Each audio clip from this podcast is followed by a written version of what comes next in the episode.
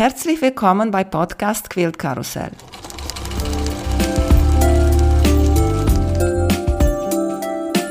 Mein Name ist Emanuela Jeske. Ich möchte euch in die wunderschöne Welt von Quiltern und Patchwork entführen.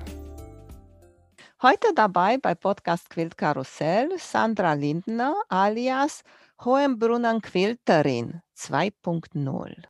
Hallo Sandra, wie geht's dir? Hallo Emanuela, danke, mir geht's gut. Ich freue mich, dass das heute mit uns klappt. Ja, ich freue mich sehr, dass du dabei bist.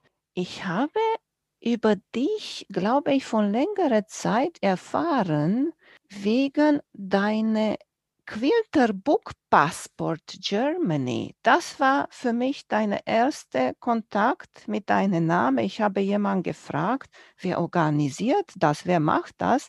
Und mir wurde gesagt, dass du das bist. Ja, das bin ich. Ist eine sehr schöne Aktion. Ich mag nicht lesen, ich bin keine Leserin, aber es gibt so viele Leute, die lesen und diese Kombination mit Büchern und Stoffe fand ich sehr schön. Ich bin darauf aufmerksam geworden, das gibt es in Amerika schon ganz lang. Also das machen ganz viele Quilter dort. Ich weiß auch gar nicht, wer das dort initiiert hat. Aber es gab dann jemanden, die Mariana aus Spanien, die eben gefragt hat, ob wir Lust hätten, sowas für Europa zu machen. Also Bücher innerhalb von Europa hin und her zu schicken und immer passende Stoffe zu dem Buch. Und das hat damals natürlich impliziert, dass man englischsprachige Bücher schickt, weil klar, wir haben nach England, nach Spanien und sonst wohin geschickt und waren keine so große Gruppe, aber es war eine sehr schöne Sache. Also man liest einfach Bücher, die man sonst vielleicht nicht lesen würde, ja, weil es kommt einem so ins Haus geschickt und dann blättert man rein und sagt, ja, okay, ist schön oder ist nicht so schön, dann legt man es wieder zur Seite, schickt es weiter. Aber ich habe unheimlich tolle Bücher gelesen dadurch. Und dann kam ja die Geschichte mit der Portoerhöhung bei der Post und dass alles, was innerhalb von Europa geschickt wird, einfach so wahnsinnig teuer ist. Und da hat mich dann ehrlich gesagt die Lust verlassen, bei der europäischen Geschichte mitzumachen. Und dann ruhte das so eine Weile und irgendwann habe ich mir gedacht, Mann, warum nicht in Deutschland? Und dann habe ich das ins Leben gerufen.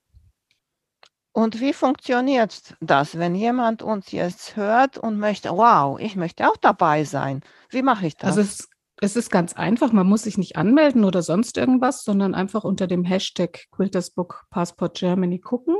Und da werden eben immer mal wieder Bücher eingestellt, sozusagen. Das heißt, ich lese jetzt zum Beispiel zu Hause ein Buch, finde das toll, sage, okay, das möchte ich anderen auch zur Verfügung stellen. Und dann mache ich ein Bild davon, vielleicht eine Kurzbeschreibung und stelle das unter diesem Hashtag bei Instagram ein und sage, okay, wer hat Interesse dran. Und dann melden sich die Leute. Wir sagen immer, es können zehn auf die Leseliste, weil irgendwann möchte man das Buch dann vielleicht auch wieder zurückhaben.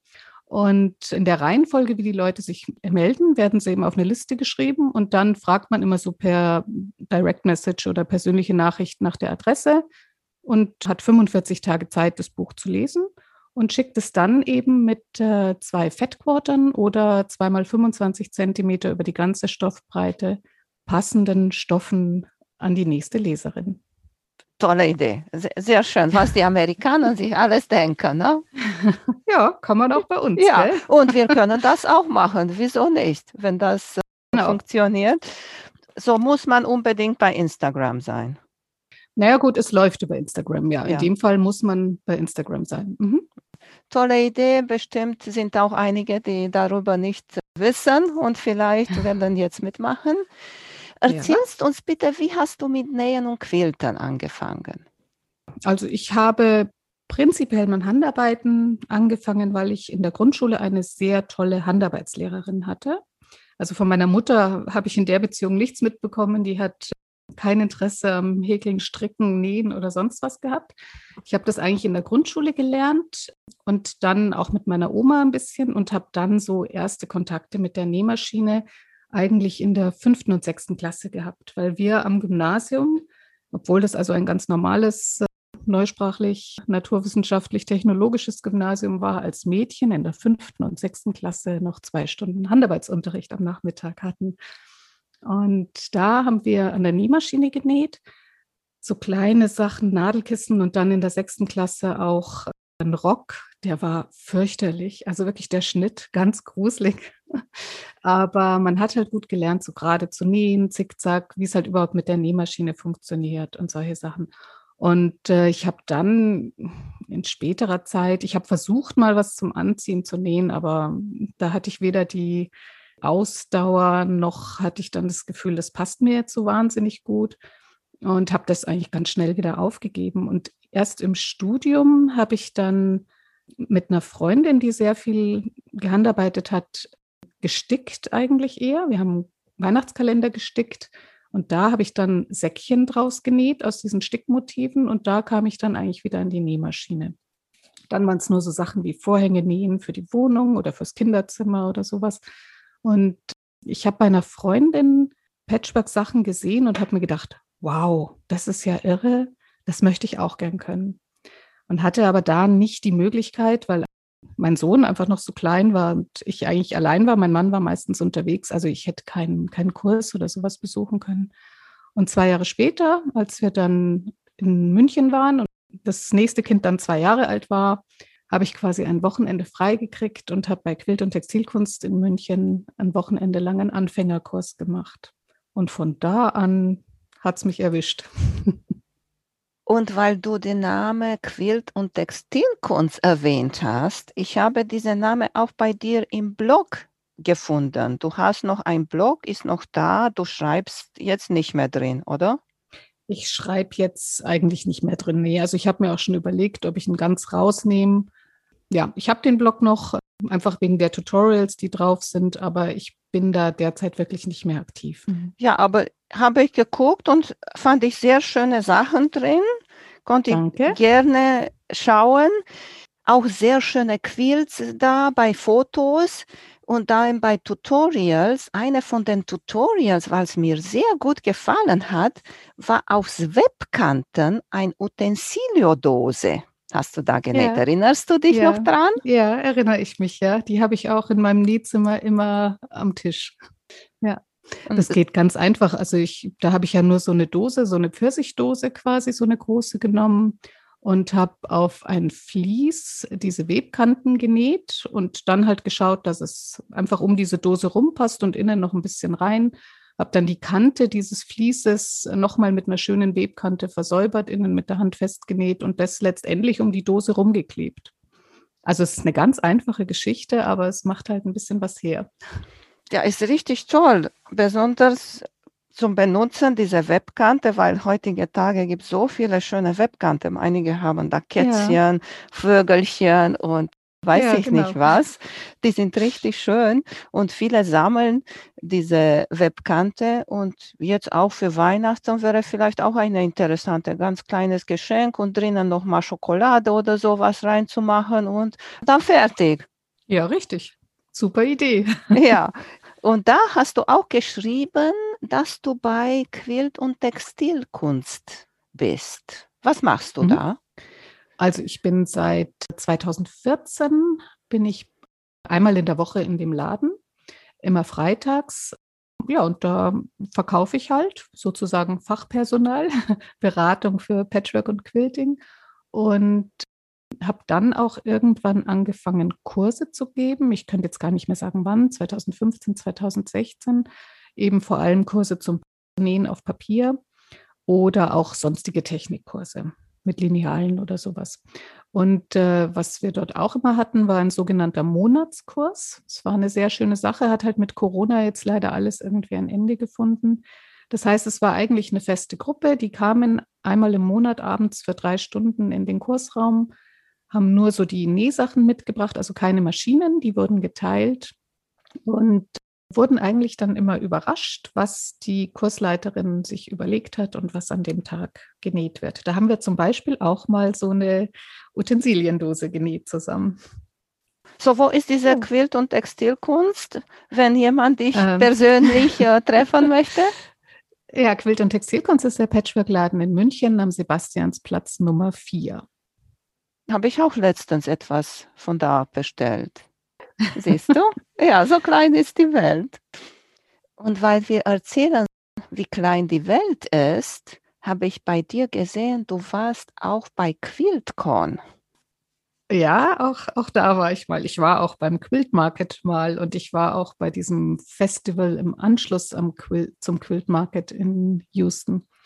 Also 2010 war ich das erste Mal bei so einer Quiltgeschichte in Amerika dabei. Ich habe so eine Quiltreise mitgemacht und da haben wir eben in Houston die, die Patchwork-Ausstellung dann besucht, die Messe für die Endbenutzer. Und das fand ich unheimlich toll. Also die ganze Reise fand ich unheimlich toll, hat mir sehr viel Spaß gemacht. Und dann war ich einmal eben mit der Chefin von Quilt und Textilkunst, hatte ich das große Glück, mit zum Quilt Market gehen zu können nach Houston. Also da, wo halt quasi nur die Fachmesse stattfindet. Das war sehr spannend. Also es hat mir auch große Freude bereitet. Und dann war es jetzt, äh, ich muss immer überlegen, mit den Jahreszahlen 2000. 20, also kurz bevor der ganze Corona-Shutdown war, war ich noch mit zwei Freundinnen auf der QuiltCon in Austin, Texas.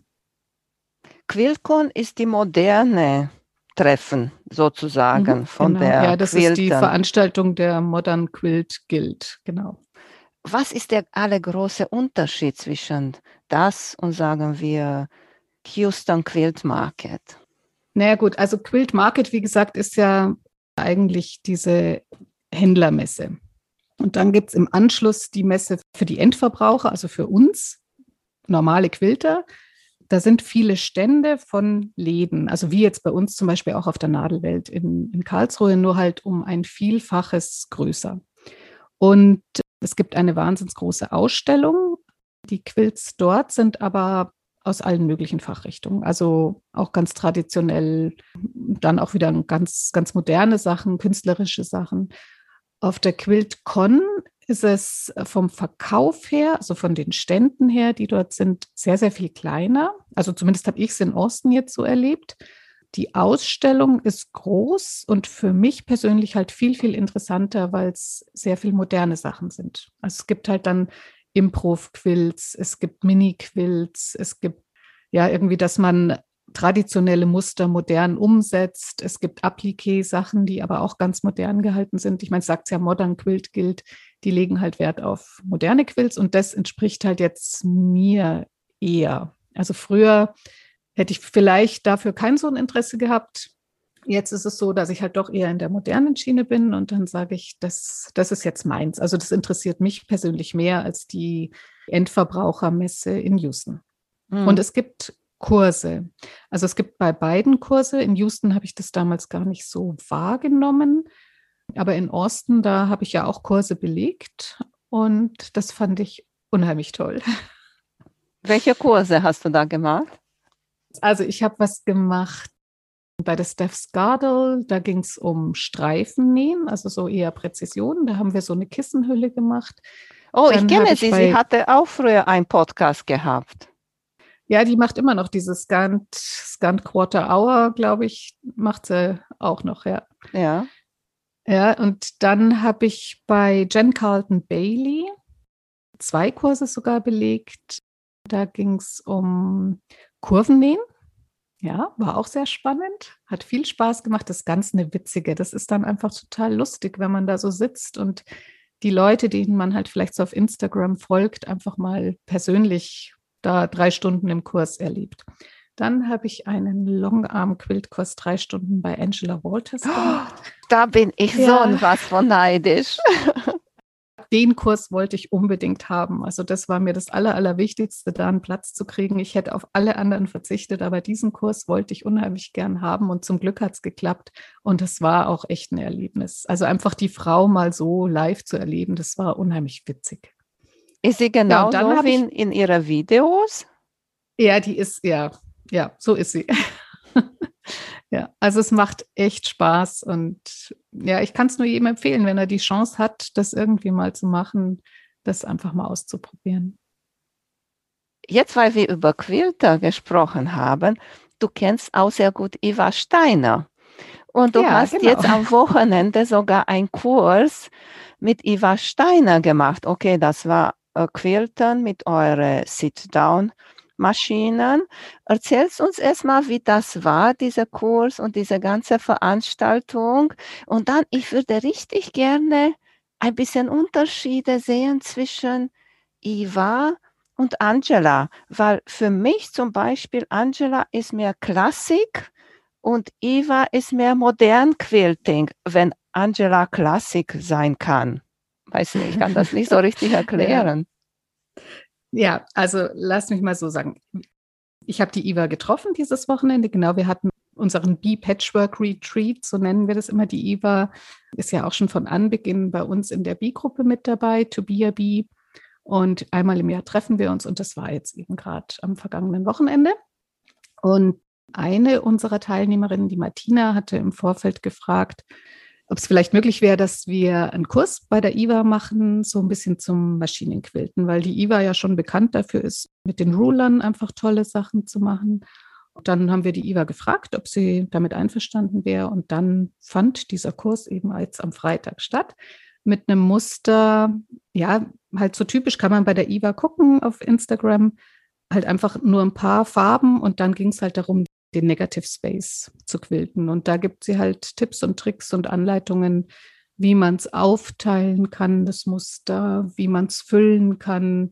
Und ja, letztendlich ist es jetzt natürlich in so einem Fall so, dass man einfach das nachmacht, was sie vorgibt an Muster. Aber ja, es macht einfach Spaß, dann auch mal so ein richtiges Kunstwerk zu haben. Ne? Also ich habe diesen Kurs bei ihr ja auch mal auf der Longarm-Maschine gemacht das gleiche Stück quasi in groß und das hängt jetzt bei mir eben immer im Nähzimmer und erfreut mich jeden Tag, weil es einfach so ein Kunstwerk ist.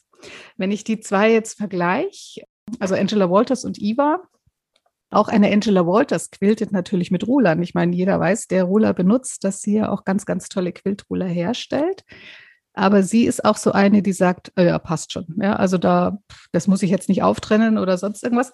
Die Iva ist da anders. Also die Iva möchte es dann akkurat und schön haben. Die Angela Walters macht ja auch mittendrin mal so Schlingel, Schlangel, Schlung und Juppdidu und egal. Und wenn es einem gerade nicht so gefällt, dann trinkt man halt lieber noch ein Glas Rotwein und danach passt schon. Ja, so. Das ist, glaube ich, der größte Unterschied zwischen den beiden. Vielleicht auch deswegen liegt mir Angela Walter so toll an, weißt du? Weil ich bin auch so, muss das nicht perfekt sein. Wobei ich jetzt schon sagen muss, die Iva ist auch eine lustige, ne? Also das ist nur beim Quilten, ist es halt akkurat und schön, aber lachen kann man mit beiden. Und was habt ihr nochmal Schönes gemacht dabei, eure Wochenende? Jede näht da eigentlich, äh, worauf sie Lust hat. Also jede hat immer viel zu viele Sachen dabei. Das ist, glaube ich, bei jeder Quilterin und irgendwelchen Nähwochenenden so. Ich persönlich habe jetzt eine Tasche genäht. Das mache ich eigentlich ganz gern bei den Quiltwochenenden. Dann habe ich immer so was Fertiges, was ich mit nach Hause nehmen kann. Dann habe ich einen Quilt fertig genäht. Ich habe noch zwei kleine Täschchen genäht. Ich habe dann ganz spontan noch ein Täschchen genäht, weil wir ja auch immer so, ja, auch untereinander Sachen austauschen oder auch Verena hat dann immer noch ein bisschen was dabei an Material, was man dann haben kann. Die anderen haben auch also Quilt-Tops zusammengenäht.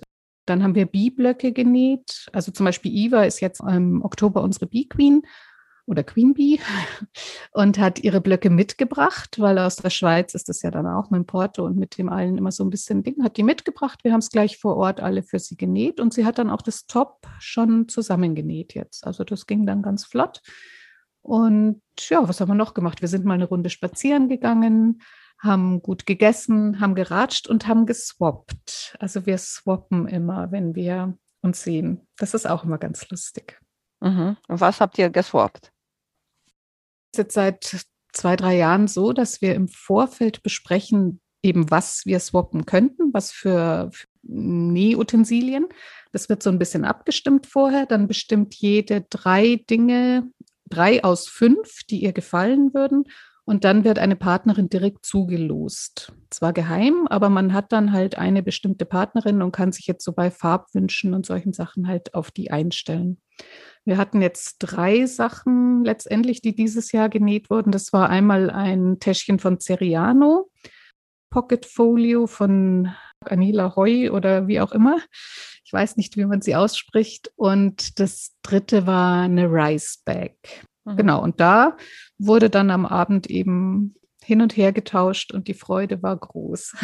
Da sind ein bisschen größere Sachen, nicht nur so ein Stück Stoff. Ja, Nee, das sind dann schon ein bisschen größere Sachen, aber da hat man dann ungefähr drei Monate Zeit. Also wir sind immer recht frühzeitig.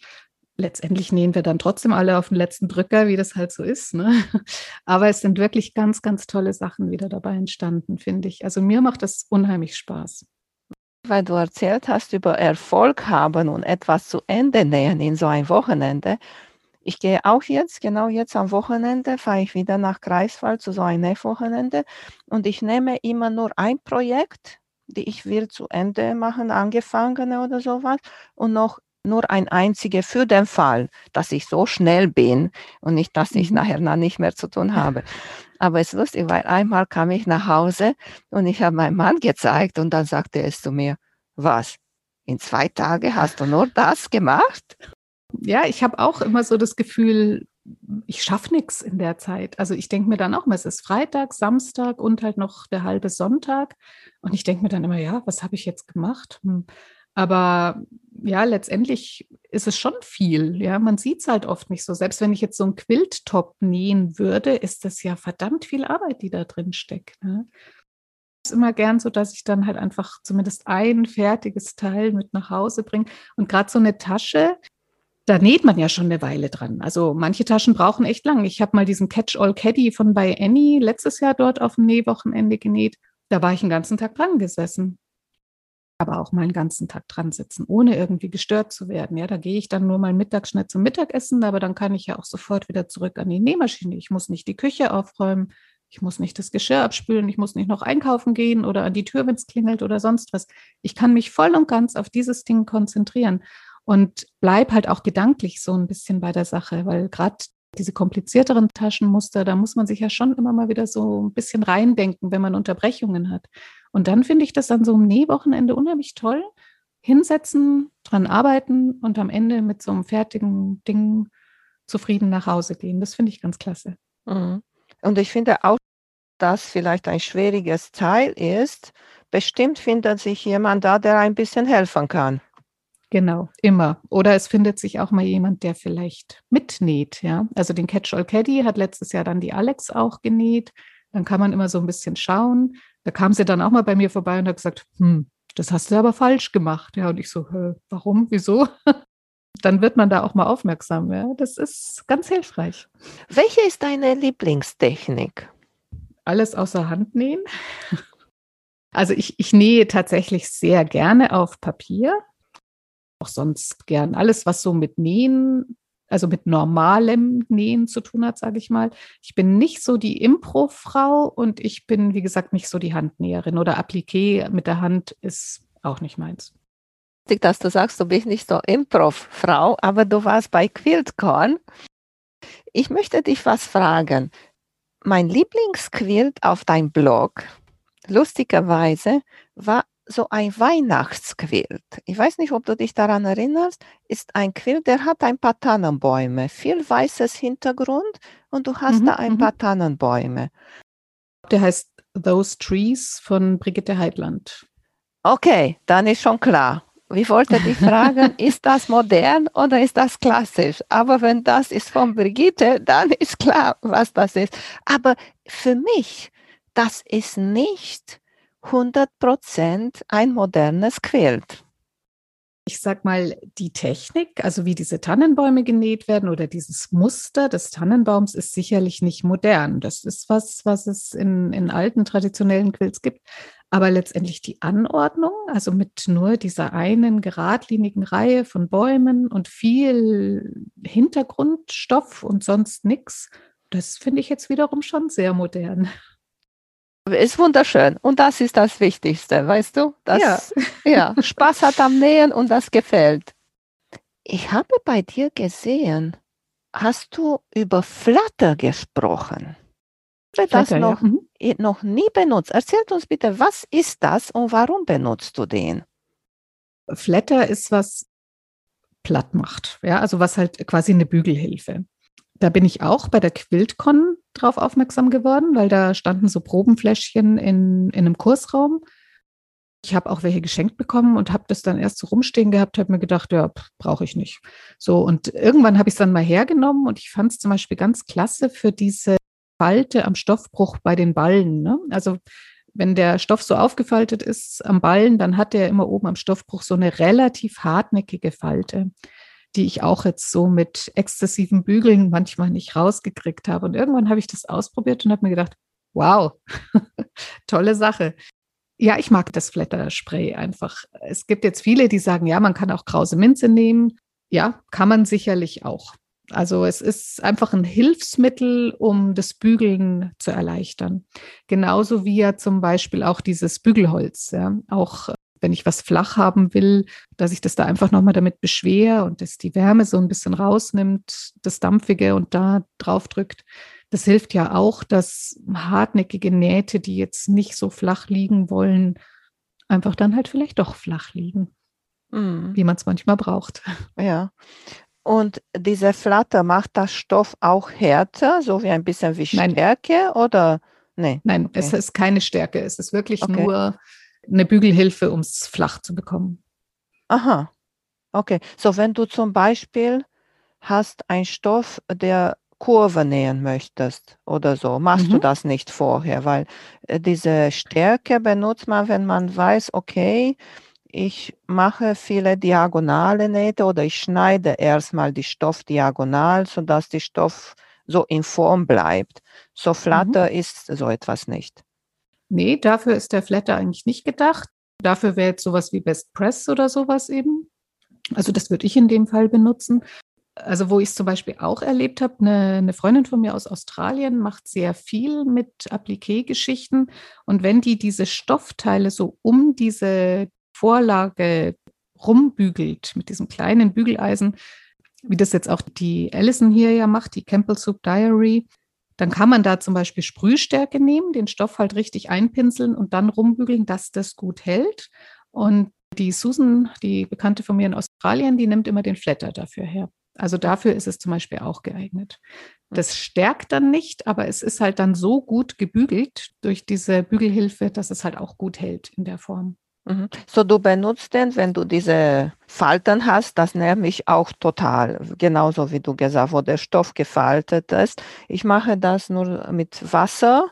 Ich sprühe das und dann ich nehme mit dem Bügeleisen heiß, aber total raus sind die nicht. Benutzt du dein Flatter, nach du genäht hast? Und wenn du bügelst die Naht, dann sprühst du das da? Nee, ich, also nee, eigentlich sprühe ich meinen Stoff vorher ein und bügel ihn flach, weil äh, dann kannst du ja auch besser damit arbeiten, kannst besser und genauer schneiden und so. Wenn ich jetzt irgendwie dann was genäht habe und die Nähte eben auseinander und flach haben will, dann nehme ich ihn da auch nochmal her. Aber so, um jetzt die Falten aus dem Stoff zu kriegen, bevor ich ihn schneide und all sowas, da sprühe ich die Stoffe vorher ein. Es ist ja bei mir auch so, ich habe unheimlich viele Stoffe und ich bin jetzt nicht so eine wie viele andere, die ihre Stoffreste dann so klein schneiden, schon in Scraps und sonst wie für irgendwelche Quills. Ich habe das alles in Kisten und da geht es manchmal recht eng zu in den Kisten. Und wenn ich dann so einen Stoff rausnehme und mit dem was machen möchte oder da was runterschneiden möchte, dann ist der schon ein bisschen krumpelig und gehört halt erstmal nochmal ordentlich gebügelt. Und da ist es toll dafür. Und wo kaufst du dir diese Flatter? Das ist jetzt wieder Werbung, gell? aber halt bei uns bei Quilt und Textilkunst. Ah, okay, gibt's das. Siehst du, habe ich nicht gesehen. Aber nächste Mal, mhm. dann habe ich wieder einen Grund, dahin zu gucken. Du hast auch gemacht bei Frau Rossi fünf Minuten Collage-Geschichte. da frag mich nicht. Ich, ich habe das einfach gesehen und ich fand das toll. Ich könnte jetzt nicht sagen, was wirklich dahinter steckt, ich fand nur einfach die Idee so witzig, fünf Minuten durchs Haus zu gehen und Dinge in einer bestimmten Farbe zu suchen und die dann schön zu arrangieren und da so ein Foto zu machen. Und ich war total überrascht, was für Sachen ich gefunden habe. Ich fand es zum Beispiel total lustig. Ich habe wirklich für jede der Farben, wo ich mitgemacht habe, also die ersten zwei, glaube ich, habe ich verpasst, aber für jede dieser Farben habe ich Plastiklöffel gefunden, noch so Babylöffel. Ne? Oder halt Bücher und natürlich Faden ganz viele Scheren. Also ich, ich fand es ganz interessant. Ich dachte, lila finde ich gar nichts bei uns, aber da war dann doch einiges vorhanden.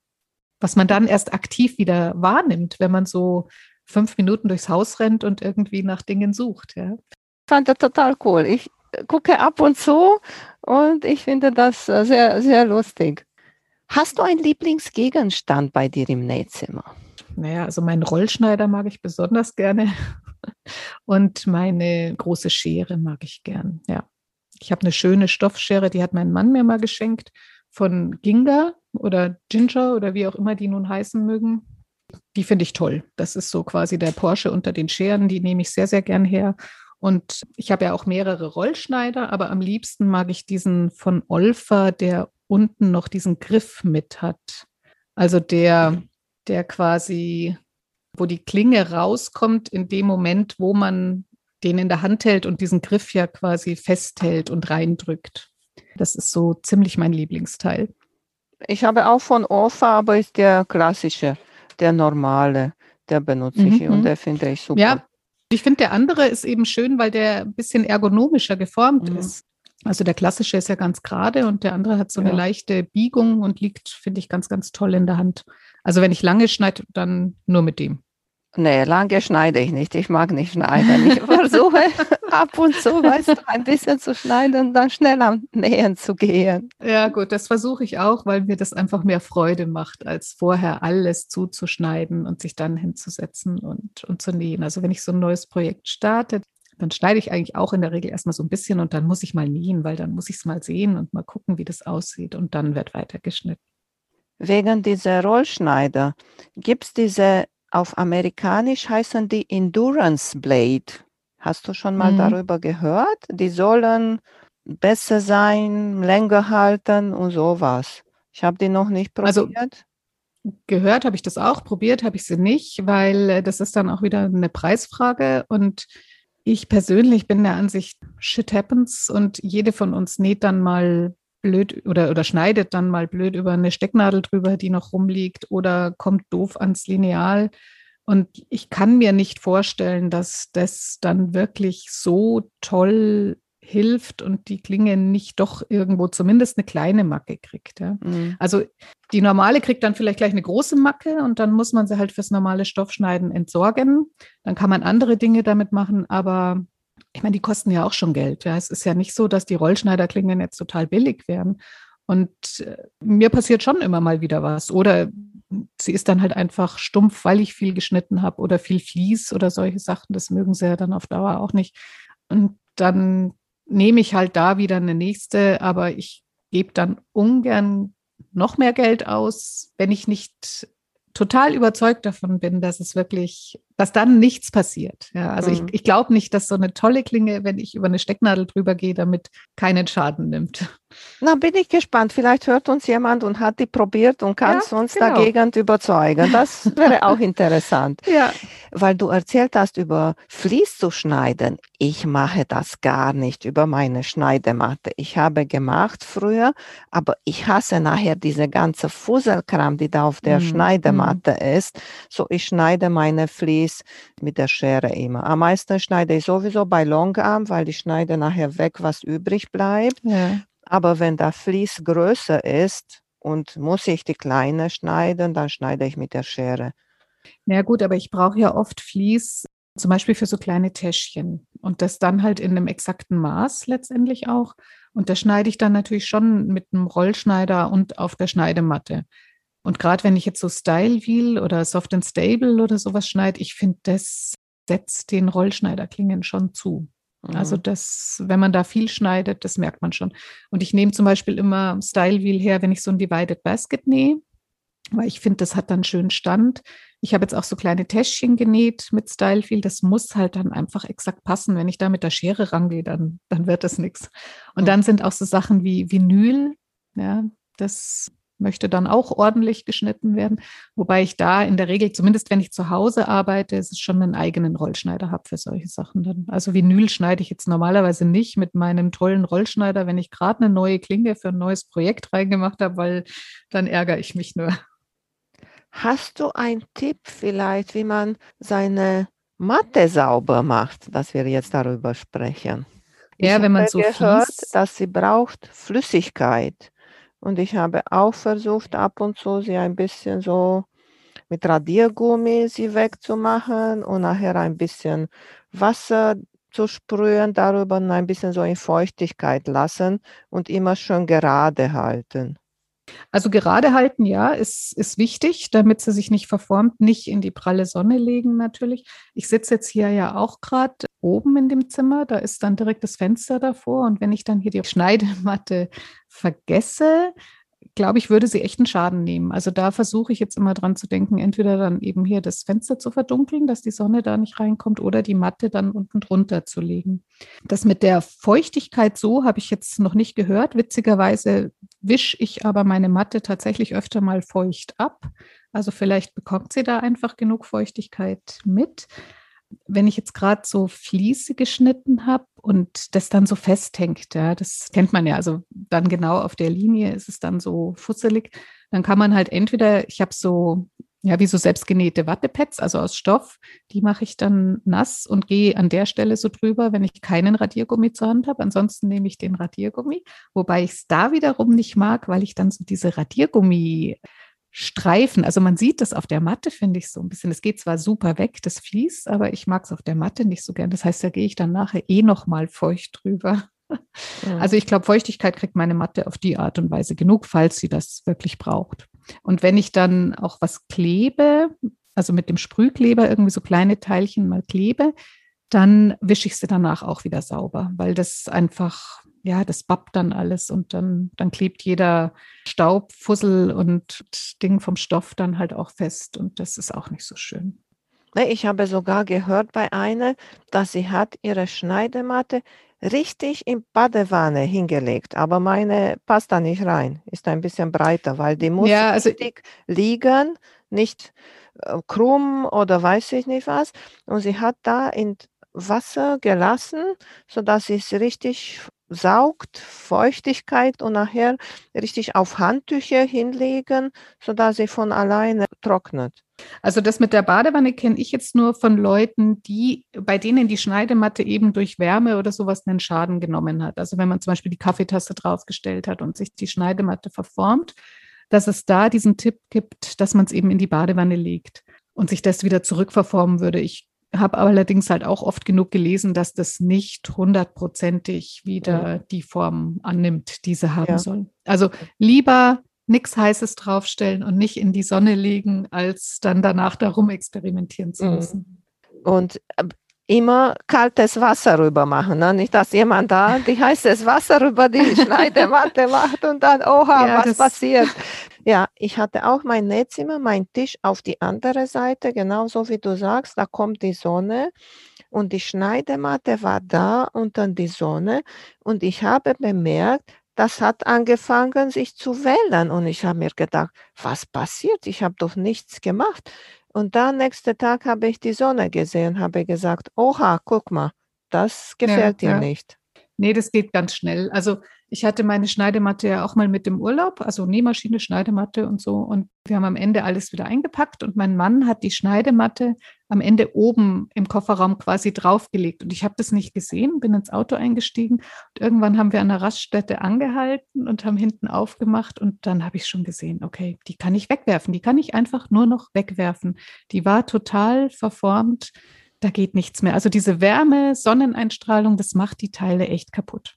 Eine Freundin von mir hat sie auf dem Tisch, sie schneidet auf dem Tisch und dann sie hat das unter den Tisch hingelegt. Sie hat mhm. Fußbodenheizung. Oh, okay. Ja, schade. und da ja. war die Matte auch so, aber wir konnten ein paar Teile retten. Und wo sie mhm. glatt war, da haben wir das rausgeschnitten und diese Teile noch zu benutzen, weißt du? Aber das macht halt dann natürlich nur bei einer ganz großen Matte Sinn, ja, ja weil ja. bei den kleinen kannst du dann halt nichts mehr damit anfangen. Und es ja. ist schon sehr schade, weil so eine Schneidematte, eine gute, kostet halt einfach Geld. Ne? Ja. Also das ist jetzt nicht so billig. Mhm. Und da sollte man ja auch immer drauf aufpassen, dass man gute Qualität hat bei dem Arbeitsmaterial. Ne? Es gibt ja auch Schneidematten, die gehen für günstigeres Geld her als jetzt diese Olfa-Matten. Die sind aber halt oft einfach härter. Und dann habe ich halt immer das Problem, dass halt mein Rollschneider wieder viel, viel schneller stumpf ist. Also da irgendeinen Tod muss man sterben, ja. Entweder halt gleich Geld in die richtige Schneidematte investieren und dann nicht irgendwie Folgeausgaben für Rollschneider haben oder halt günstige Schneidematte, aber dann ständig Probleme beim Schneiden. Ich ja, sage mal lieber wenig, aber gute Qualität. Ja, ist ein bisschen schwierig, weil man, wenn anfängt und ist nicht 100% sicher, dass in die Richtung mhm. gehen will, will auch nicht so viel Geld ausgeben, weißt ja. du, aber Schneidematte ja, braucht man. So mhm. ist mhm. hier so ein bisschen, was, was mache ich? Halt aber jetzt kommt Weihnachten und dann besser ja. sich so etwas zu wünschen. Weißt du, ich Richtig. sage auch zu meinem Mann, kommt ein Paket. Was, was, was hast du wieder bestellt? Mein Weihnachtsgeschenk. Weihnachten, dann mein Geburtstag ist im Januar, sage ich nachher später. Geburtstaggeschenk, Nikolaus, musst du dich gar nicht ja. mehr kümmern, habe ich gesorgt. Sehr gut. Ja, es gibt genug Sachen, die man sich da wünschen kann und die also mir persönlich immer wehtun, wenn ich dafür Geld ausgebe. Zum Beispiel also früher, heute ist es ein bisschen anders, aber früher, wenn ich losgegangen bin, um Nähgarn zu kaufen, habe ich mir immer gedacht, boah, so viel Geld für, für so ein bisschen Garn, ja. Aber ich habe halt einfach auch gelernt, dass es einen Unterschied macht, ein gutes Garn zu nehmen und eben nicht das vom Möbelschweden, das mir dann alle Nase lang reißt und solche Sachen. Das sind halt Erfahrungen, die muss man vielleicht schmerzlich machen, weil man gibt halt dann zweimal Geld aus. Aber das sind schöne Sachen, die man sich wirklich auch zu Weihnachten wünschen kann. So schöne Utensilien oder schönes Material. Da hast du ja. völlig recht. Hast du noch ein Projekt, das du unbedingt noch nähen möchtest? Tausende. Ja, es gibt einfach so viel schöne Sachen. Also es gibt so viel schöne Quilts, die ich sehe und die ich gern nähen würde. Ich weiß schon gar nicht die ganzen Namen von denen. Es gab diesen Interwoven, glaube ich. Da habe ich jetzt auch wieder beim Nähwochenende von Sabine eine Version gesehen. Wahnsinnig schön. Würde ich unheimlich gern machen. Ich brauche halt dann nur jemanden, der dann sagt, oh ja, über den würde ich mich freuen. Ja, weil es ist, wir haben einfach, wie, wie ihr euch vorstellen könnt, halt viele Quills bei uns zu Hause. Und jedes Mal, wenn ich neuen nähe, dann heißt es schon immer, ja und, und wofür sollen wir den jetzt hernehmen? Und dann sage ich halt, vielleicht macht es halt einfach Sinn, ich nähe für irgendjemand Bestimmten, wo ich weiß, der oder die freut sich darüber, runder Geburtstag oder sonst irgendwas. Ich habe jetzt noch niemanden gefunden, für den ich diesen Quilt machen könnte. Aber den würde ich zum Beispiel sehr gerne machen. Und ich würde auch gerne mal, also mir spukt schon so ein bisschen was im Kopf rum, was, was selbstdesigntes. Ja, weil klar, ich nähe halt viel nach Anleitung und nur kleine Sachen vielleicht mal selber. Aber ich habe da schon so eine Idee und bräuchte halt nur mal die Zeit und die Ruhe, um das dann auch ordentlich umzusetzen. Und die Stoffe. Also oft habe ich dann eine Idee und weiß nicht, mit welchen Stoffen ich es machen soll. Hast du für uns eine lustige Geschichte von Laden zu erzählen? Eine lustige Geschichte? Ja. Ich mag immer lustige Geschichten oder von deinen Reisen oder von deinen Treffen oder sowas. Also was ich, also vom Laden fällt mir zu ad hoc. Wir haben zwar immer viel Spaß da, aber eine lustige Geschichte, die ich jetzt preisgeben könnte, fällt mir ad hoc nicht ein.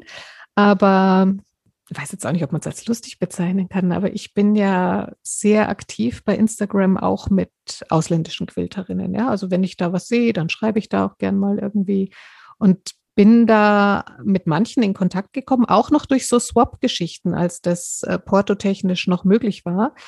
Und habe also mit einer Australierin Kontakt gehabt, jetzt nicht die, die ich vorhin schon erwähnt hatte beim Applizieren. Und als unsere mittlere Tochter 2015 ein halbes Jahr in Australien zur Schule gegangen ist, haben wir dann gesagt, wir, wir gehen hin und holen sie ab. Und dann habe ich vorher halt der Sally gesagt, ja, okay, wir kommen nach Australien. Und dann hat sie gesagt, ah oh, ja, super und gib Bescheid und überhaupt und so. Und ich muss echt sagen, ich habe eine irre Zeit gehabt mit der. Also die hat mich im Hotel abgeholt. Wir sind zu zwei Stoffläden gefahren.